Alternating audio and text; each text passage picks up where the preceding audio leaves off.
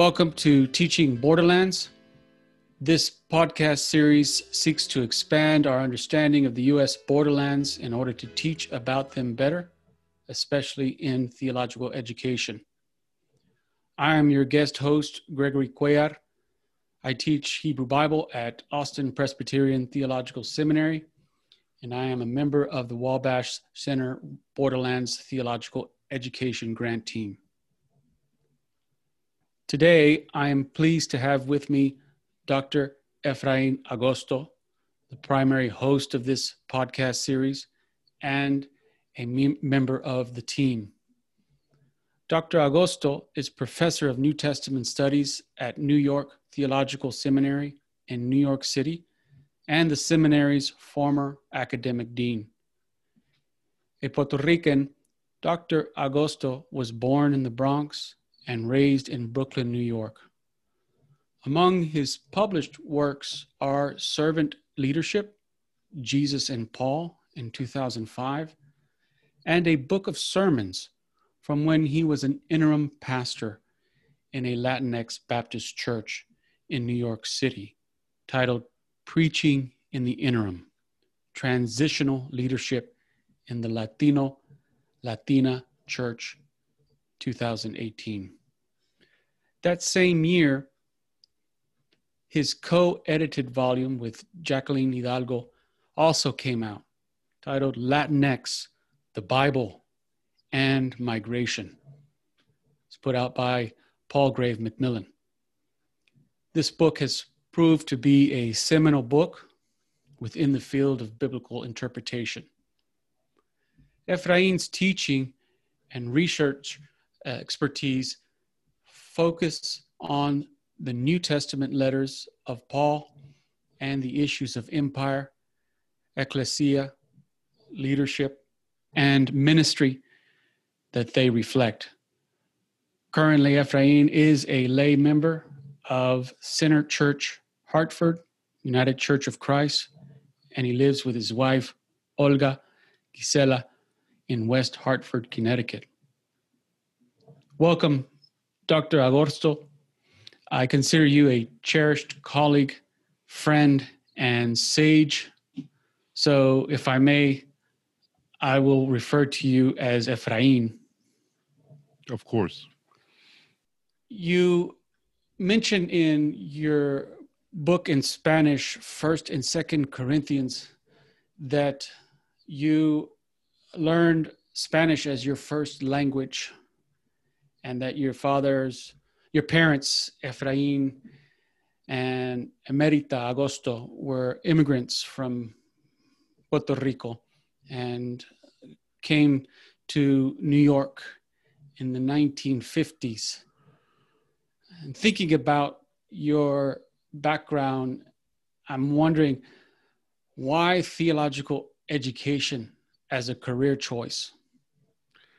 Thank you, Greg. Thank you for having me. That really is a great question, and it's a long story, and I'll try to make it short. But uh, uh, my mother, uh, in particular, began to take us to a Latino Pentecostal church, first in the Bronx and then in Brooklyn, uh, as, as, a response, I think, to her to being uh, a newly arrived immigrant. Uh, she was, you know, she grew up in the in the countryside of Puerto Rico uh, married my father there, and then they both came in 1951. And uh, they needed some kind of religious uh, help in, in, terms of navigating uh, New York City, and they turned to Latino Pentecostal Church. And my first uh, memory, really, of uh, as a child, were, were, the coritos and the and the worship experiences, and the Bible studies, right, in, in the church. And so, in fact, uh, uh, when I finished uh, the junior high Sunday school class of our church in Brooklyn, uh, and the and the, the teacher, the Sunday school teacher, moved away or, or, or left. Uh, the pastor, uh, the great Miguel Angel Rivera, my my my, you know, pastor when I was a kid, he uh, saw something in me and he put me to teach that class. I was only 15 years old. I had just finished uh, and and he put me to teach that class, uh, Sunday school class of the junior high kids. You know, kids just a little bit younger than me. I was terrible, but it was the beginning of really my career teaching the Bible. Little did I know. Years later, after college, and with some mentors, that uh, fellow named Eldin Villafañe, uh, uh, who was also a Pentecostal from another church uh, in the Bronx, he uh, encouraged me to think about seminary and so when I realized that you could, you know, make a living studying the, teaching the Bible, I went off to seminary and, and then graduate school uh, and then became, you know, a Bible teacher, specifically in New Testament. Uh, so I, I, think it was those early years uh, that my parents began to take us to, uh, my, myself and my sisters, to a Latino Pentecostal church. Uh, as a response to being uh, newly arrived people in, in, in New York City, uh, now I was born in the city, so for me it was you know uh, uh, life, you know being being a city kid. But for them it was uh, an experience, and they needed outlets and help, and the church became that. And you know, years later, I became a, a Bible professor.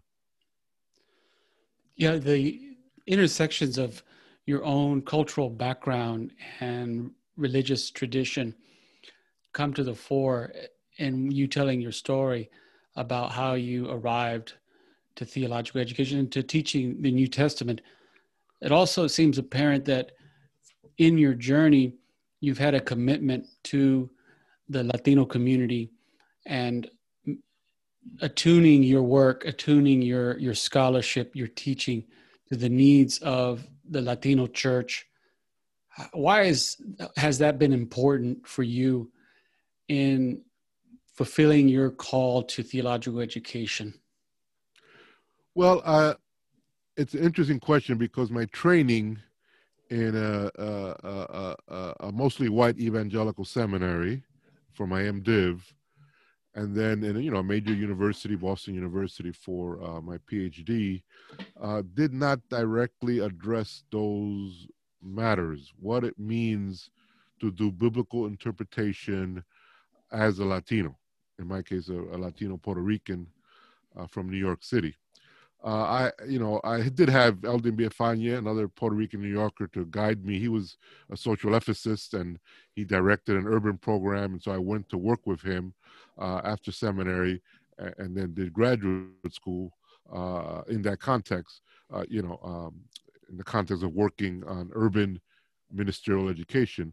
So those connections to the community that uh, Dr. Villafañe helped me uh, keep, helped me navigate uh, traditional historical critical approaches uh, to Bible, to New Testament that I learned in seminary, that I learned in graduate school, uh, in my PhD work. Uh, and so, for example, when I it was time at, at Boston University to do my, my, my, my dissertation, the motivating factor were questions of leadership, right? I, I, you could read that in the foreword to servant leadership to my book, uh, which was also in the introduction to my dissertation. The notion that I was motivated by the experience of having grassroots leaders who may not have had high status, high a lot of credentials, but nonetheless were committed to the cause. In this case, of the Latinx community, and so they taught me about how to care for the community. And so I came to the New Testament and specifically the Pauline letters asking those kinds of questions. Where is the care and concern? Where is the leadership development? Where what do these texts, particularly Pauline texts, do with issues of leadership and class and empire uh, in approaching the, the gospel and the gospel ministry and the gospel community?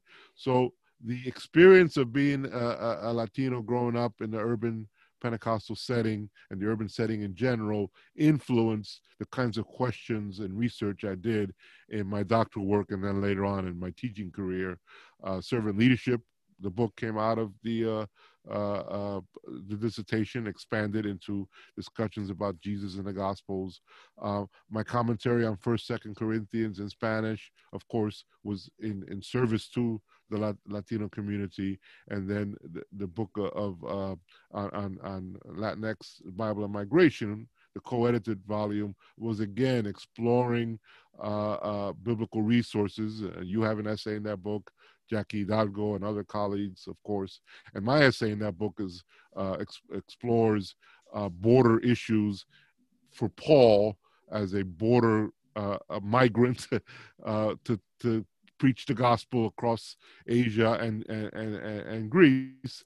Um, uh, those questions that come directly from the experience of being uh, someone on the border, if not the physical border in my case, but the border of being uh, a Latinx Puerto Rican person in New York City, in traditional theological education, in graduate education. I mean, a lot of borders are crossed uh, that you and I have crossed uh, uh, in our educational experience and our ministry experience, uh, and and that influences our biblical work. Yes, that that is, uh, you know, looking at both of our our trajectories and our journeys to theological education, me in the Hebrew Bible, and you in the New Testament. I came, I was entering in at a time when there was a fairly large network of Latinos and Latinas in biblical studies whom I could I could engage with and and dialogue. I could I'm I'm just trying to imagine when you were entering in if that was accessible to you if you had apart from these grassroots leaders people within the academy people in your field who you could draw upon for sharpening ideas comparing notes. Uh, what did was there a, a, a network of um, mentors or people you could you could turn to within the guild that would help that helped sustain you? Not as many as there are now, or as many as there were when you uh, entered graduate school. Is never enough, obviously, but but um, I do remember this one incident that that that that uh, may illustrate the challenges. No, uh, I remember meeting, you know, uh, uh, this is the late 80s, early 90s, Fernando Segovia at a, at a, a at an SBL meeting, annual meeting. Uh, and it was the first time I had met, uh, I think, a Latino uh, biblical scholar, right, in my field in New Testament. I also met Francisco Garcia Treto at that point as well. But basically, in, in New England, I was uh, pretty much on my own in terms of of, of Latinx biblical uh, um, uh, resources and mentors. Uh, you know, I read I read books, articles, but in terms of having uh, close relationships with folk that could guide me along, it it wasn't extensive. But I do remember that that Fernando said to me. Um, as I was writing my dissertation in the late 80s, early 90s, he said, if you need a reader uh, uh, let me know. I'll be happy to be a reader. And I mean, it was it was a generous, generous offer. Uh, and I approached my advisor uh, about it, and and and he said, sure, uh, but let him know we got no money to bring him or to get him involved. And so I said, well, I'm a little embarrassed to sort of ask him to to to to help me out if if we bring him to town and and you know we can't resource him so he could you know. So I never followed up unfortunately with Fernando. I bet you he would have come anyway and or at least would have read my materials uh, uh, but I felt kind of you know we my school should have put out some dollars to help him support me uh, eh, eh, uh you know as an external reader uh, in, this process. So that was an experience where you know I, it, there wasn't a lot of resources. The few that were offered themselves, but I felt kind of you know uh, I can't pay them, and the school's not going to pay them. You know, uh, uh, you know. Anyway, it's that that's some of the difficulties. You know, again, I I was uh, started graduate school in the late '80s and finished in the mid '90s. By the time I I was all done, uh, and that's another thing. I, you know, I, there, the, there wasn't a whole lot of financial resources, um, and so I had to work for a lot of. You know, I had a family, a small, a young family, so I had to work for. So it took me really 85 to 95 to finish coursework, take my exams, write my dissertation, and get it approved. Uh, because I was working, uh, you know, uh, at another seminary while I was doing my graduate work. So it, it I'm so happy for the Hispanic Theological Initiative, for having more colleagues, uh, uh, conversation partners uh, uh, in this day and age, because even as as late, really, as the late '80s, there were few and far between, and and so you know, I navigated pretty much, you know, with my advisors at school and occasional conversations with people like Segovia, but it, it was kind of a lonely road in that sense. So, in your biography, you're we hearing uh, your trajectory and how you entered into theological education, the borders that you've had to cross, sometimes with others, sometimes alone, and coming into the classroom as one who's from New York, from the Bronx, from uh, a Puerto Rican background, what part of you or parts of you are you having to negotiate uh, when you go into the classroom and you are teaching students? I assume most preparing for ministry of some sort, religious leadership. How, how, do you manage the, those parts of you that have a distinct cultural context and then that classical training that you had to encounter and go through and preparing yourself to be a professor of New Testament? Uh, thank you for that question. So, as soon as I finished my PhD, I switched jobs. So, I had a full time administrative position at the seminary from which I graduated. And then I finished my PhD, and I could have continued in that position, become director of a seminary program, uh, uh, mostly with, with some teaching, but mostly administrative. But then a position became available uh, at, at Hartford Seminary, and I became professor, and I applied for it and got it. And so, six months after finishing my PhD, I was at, at a new place, uh, you know, and full time professor uh, a small administrative role, which really kept me grounded in Latino community, directing a weekend certificate program. So I was professor, assistant professor of New Testament studies, and director of the Latino Ministries program at Hartford Seminary. And I did that work for 16 years. Uh, and I developed as an as a New Testament professor with my grounding in both uh, uh, uh, uh a mainline Protestant seminary that cared about interfaith dialogue. So I was teaching New Testament studies uh, in an, uh, uh, and it was and it was an evening school uh, at Hartford Seminary. Most classes were in the evening.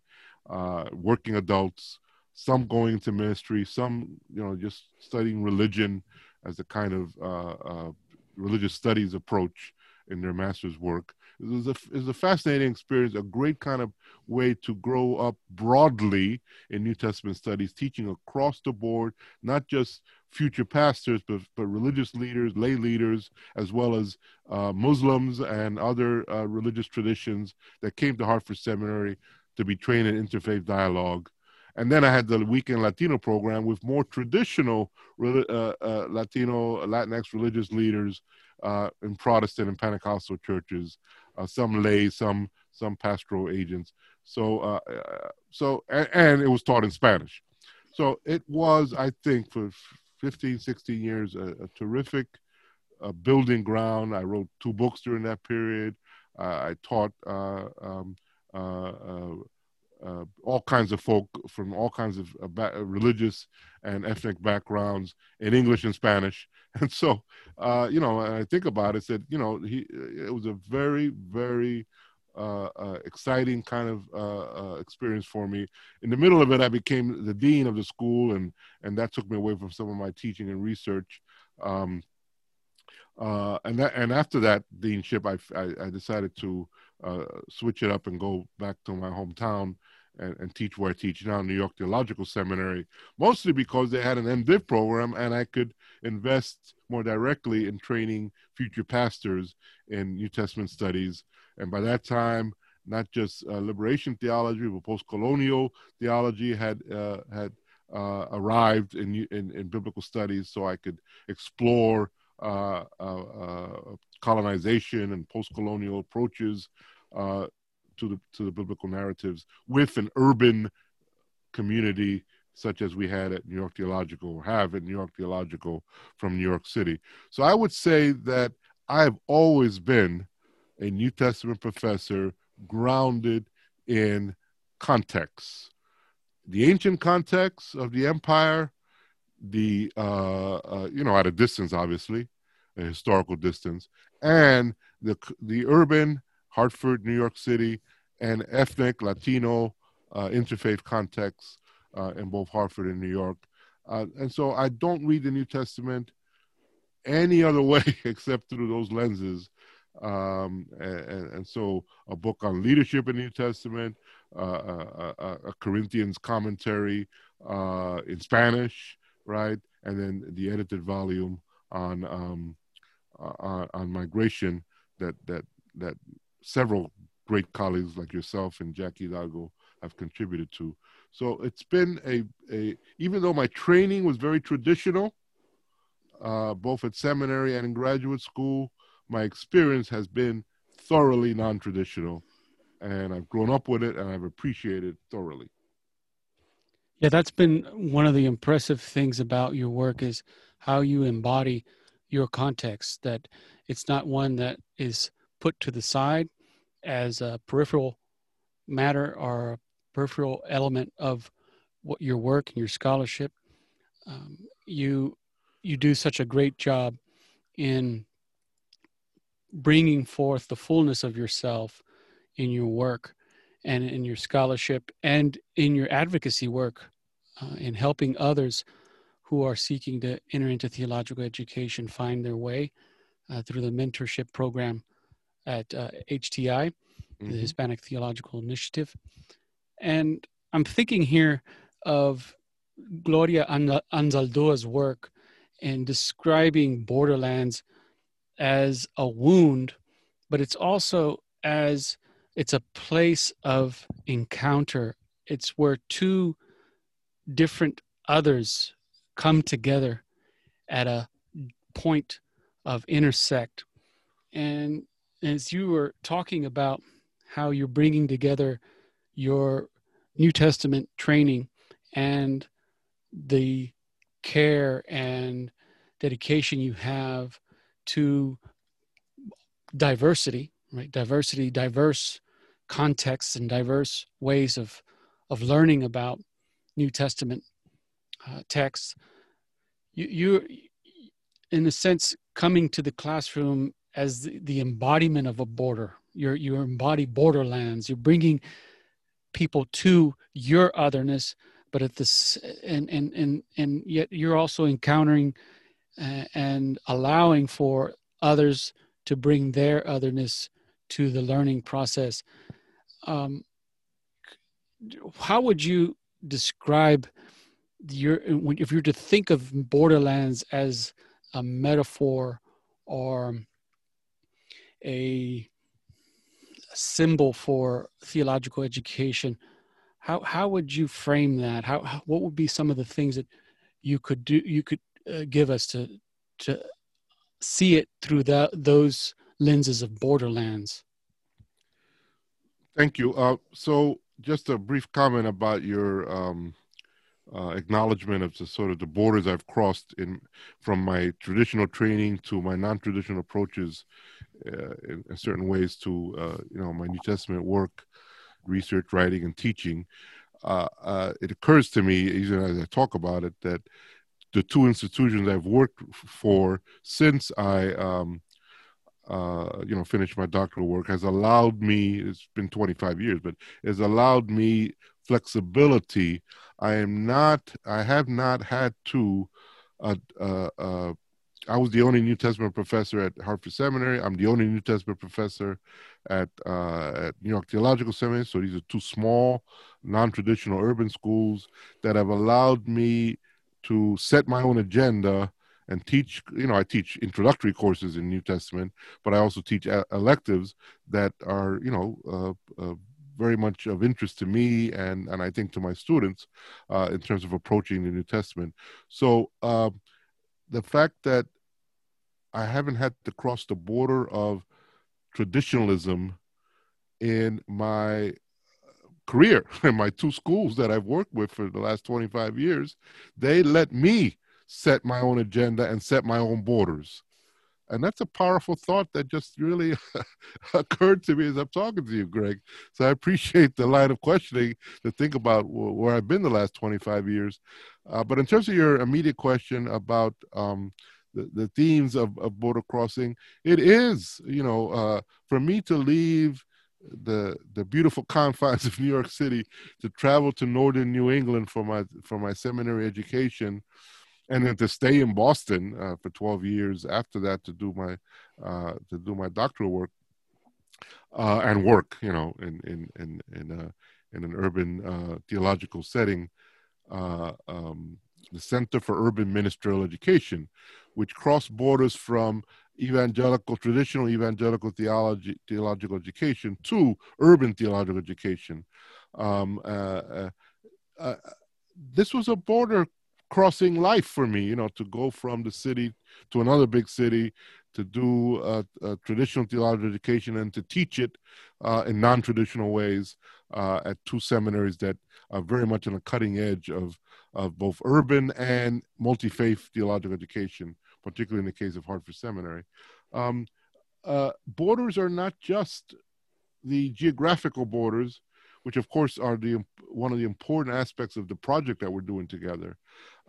You know, I've uh, the team knows I'm maybe among we're five of us. I'm probably uh, myself and one other who have never uh, been to the southwest border, right? Physically, you know, to sort of you know I've been to Texas and all that, I've been to California, but have not crossed the border, have not been uh, on the border to the detention centers like you, like Daisy Machado uh, and Eduardo Fernandez, our other colleagues in this team have been.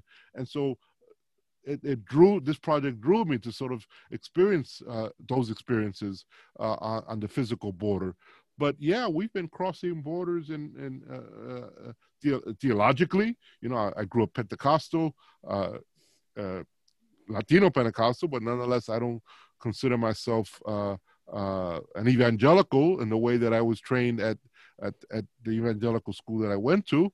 I don't consider myself, you know, I, am not a member of a Pentecostal church anymore. So I've crossed my borders into some sort of uh, uh liberal Protestant ex- expressions of the faith, but still, you know, uh, consider myself uh, auth- uh, with authenticity to, to the Christian gospel, uh, but just in different ways. So there's a lot of border crossing that happens theologically, religiously, as well as physically, uh, even without crossing uh, uh, the, the, south, the, the, contested physical southwest border.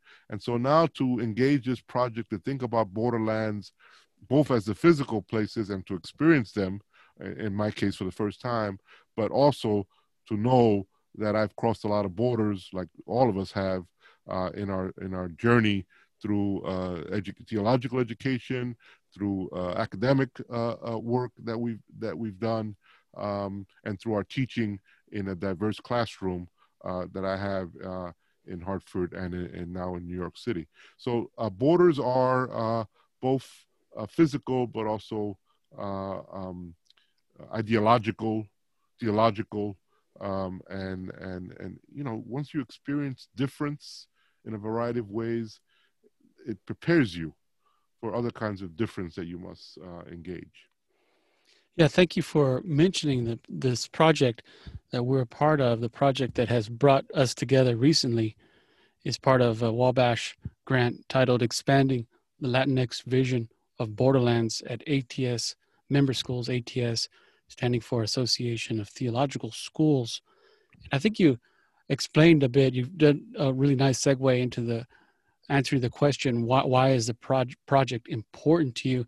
And what i'm gathering is the, that though you may have not been physically in the spots of the us or areas in us society that are traditionally or commonly designated as um, products of the borderlands you've described a strategy of the borderlands that I think spreads across multiple cultural contexts. And we thinking, I'm thinking here of your last edited volume, Latinx, the Bible, Migration, how migratory groups since the, the formation of U.S. nation state, we've seen many from uh, our southern countries, Spanish speaking countries, Portuguese speaking countries, these the, the Latinx uh, cultures coming to the US and crossing these borders as a strategy. And one one thing that I'm hearing is that you have been conducting and engaging in this strategy throughout your career and experience in theological education. So, keeping that in mind, I'm I'm wondering what now are you anticipating as you take this knowledge, this having shown the the the worthiness and and the importance of border crossing as a strategy within theological education what do you look forward to accomplishing in this project? What are some of the things that you hope to to um, experience learn the immediate uh, besides being with uh, longtime colleagues like yourself and, and Daisy Machado and Teresa Delgado, Eduardo Fernandez that I've cherished for so many years. To for the five of us to be uh, working together on this is is is, is a real uh, uh highlight of the project. Um, secondly, being able to we've been slowed down a bit because of the pandemic, but eventually we hope we can physically, uh, w- with the guidance of experts like you and, and, and Daisy Machado, uh, go to the border and experience uh, uh the southwest border and add that to our experience of borderlands reality, including how we teach about it in our in our seminaries. Um, uh, so, so that's the second attraction of the program of the of the project being able to go with colleagues who in the know uh, uh, uh, to the physical border in Southwest U.S. to add that to our uh, experience of borderlands and border crossing.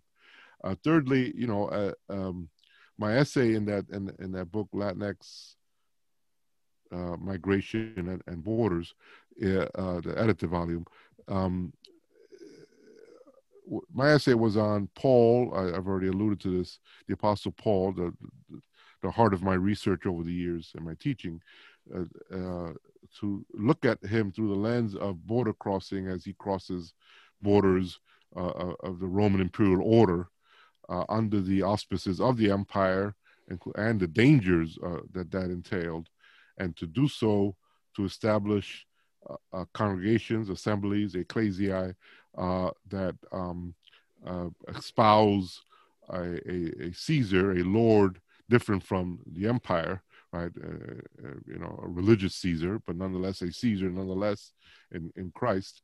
Uh, for, for uh, you know, I mean, we ought not forget that Paul, Peter, as well as Jesus before them, were executed by the Roman Empire and it had a lot to do with just sort of uh, political gospel, you know, uh, uh, of preaching a, another Caesar, uh, another Lord, Christ Jesus.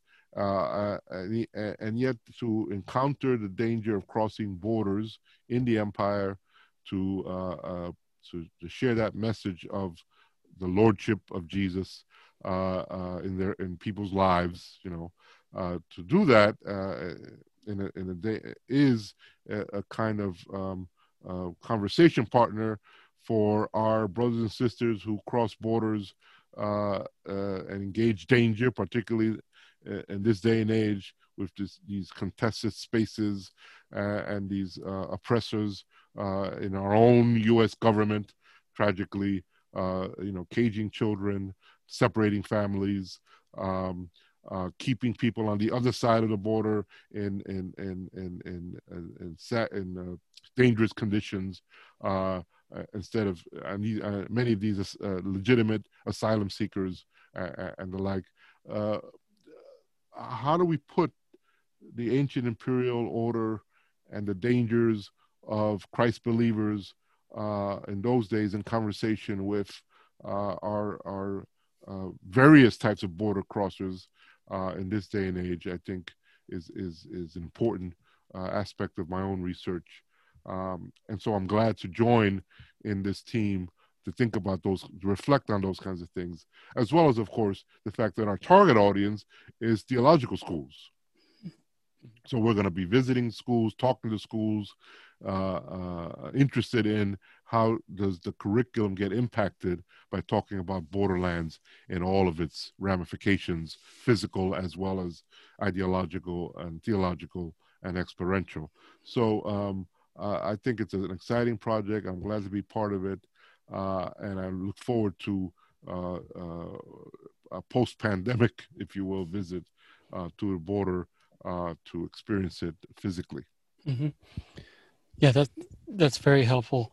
And you know, when you think about various religious traditions within theological education, you can immediately see the political landscape divided uh, within theological education, and to bring to the fore borderlands, border crossing. I could see how it would in, incite various political opinions and, and responses that are rooted within uh, political worldviews. So, one of the areas that may be of um, rich dialogue and, encounter are schools that have not normally engaged in activism or are readily uh, uh, engaging in the issues of the stranger, the sufferer, as you described, those families separated at the border. There's the the political aspect, and I'm I'm wondering what message or words of wisdom as you were thinking of this project, and we're wanting we're sort of at the initial stages of it. How do we engage in uh, dialogue with perhaps groups that may be suspicious of this project's overarching objective, uh, expanding Latinx vision of borderlands, and maybe uh, um, you know, not fully uh, open to wanting to have this kind of discussion, given the, the political um, elements that surround borders and borderlands. Do you have any words of wisdom? Any any uh, just reflections on how to uh, not just in, uh, open the topic, but how do we open the topic in contexts that may not be open to the topic? It's a great question, uh, and I think we've been thinking. Uh, our our group has been thinking about schools that are in are surrounded by contested spaces, right? Mm-hmm. Uh, schools that may be uh, theologically a little bit more uh, conservative, serving uh, a more conservative group of students. I'm thinking of a, a, school in, in, in, Texas that has approached us about uh, visiting with them. Um, uh, I'm thinking about schools in the southeast, right, in the southern states, North Carolina, for example. Uh, uh, and I'm thinking about schools uh, even in the northeast that would, would might think that they are you know exempt from uh, questions about uh, borderlands education because they mm-hmm. are uh, technically far away from the southwest border but nonetheless, in any and all of those areas, right? A conservative evangelical school in Texas, a uh, a southern school that uh, uh, is seeing an increase of constituencies and religious leaders who serve those constituencies th- that represent uh, uh, migrants who've moved across the country to their region because of jobs, whether it be in agriculture or other industries uh, or uh, the Northeast that has a long history of receiving folks from the Caribbean, Dominican Republic, Puerto Rico, uh, uh, and ought not forget those long years, even as new influxes of those communities come to their surroundings. So, so, so I see the project as uh, reminding, enlightening, uh, or challenging, right? All three or any of the above, uh, challenging, uh, enlightening, and reminding uh, schools in various regions of the country that we would have access to. Obviously, they're gonna they're to have to want us to be there, right? So we're not to invade a place that doesn't want us there. But if they, if we could, you know, think about a wide range of schools with different kinds of experiences, where we have some inroad, a colleague, uh, an, an, administrator, students, you know, uh, who want to, who want us to think with them about how their curriculum needs to change in light of the reality of borderlands, which is not just physically in the Southwest, but is uh, of, of, various types, whether it be folks uh, crossing the border of an ocean from the Caribbean to come to the Northeast, or folks going from the Southwest to the Southeast, uh, and they are there in large numbers, and they need religious leaders trained by the local seminaries in in relevance, right? Uh, or schools that ideologically are training uh, students that want to maintain a particular ideology around uh, their region, you know, in the Southwest or elsewhere. Uh, and they like the theology that nurtures their life in the region, their comfort zones. But there is some interest in these schools to say, let's talk, let's think a little bit differently right, about how our theology needs to resonate with the communities that are uh, coming to us or surrounding us, etc. Uh, in either case, right, we'll need allies at these places to invite us in. Uh, we're not going to raid any place. But uh, once we have several allies that are willing to open the door for us, we're going to engage them on their terms to think about the border in these wide ranging ways theologically, ideologically, physically. And I think that is a major, major contribution that this project can certainly contribute. Yeah, the way education. Yes, thank you. And the way you describe it just has reinvigorated my own commitment to the objectives of this uh, project and how we come to these schools cr- wanting to create a discussion and a conversation organically, that there's mutual agreement to come to the table and address these issues that we know have material impact on people's lives and can even lead to the extermination of certain populations. Yes. How we understand the border, how we understand borderland. So you've also given the the you've mapped the landscape across theological education using your own uh, journey through theological education and realizing that borders are also can be crossed and so these are these are strategies conversations this is a timely issue given the political climate that we find ourselves in. And i couldn't think of anyone else other than you to be a part of this project. Uh, as you've been speaking your own story and engaged in this interview, you've hopefully we will be able to also inspire uh, those who are listening to stay tuned and follow our, our work uh, as we hope to make it available to the public in some way our findings thank you very much greg yeah. thank you for the conversation thank you for highlighting these important issues in your questions and in your sharing with me podcast, but also um, uh, engage theological schools uh, uh, around the country about them. Thank you. Thank you for listening to this episode of Teaching Borderlands. The host of this podcast is Dr. Efrain Agosto from New York Theological Seminary. Music was produced by Mrs. Naomi Cuellar and edited by Aidan Nathaniel Diaz. This podcast was made possible by the generous funding from the Wabash Center for Teaching and Learning in Theology and Religion. You can find more about this project at artelagrimas.org.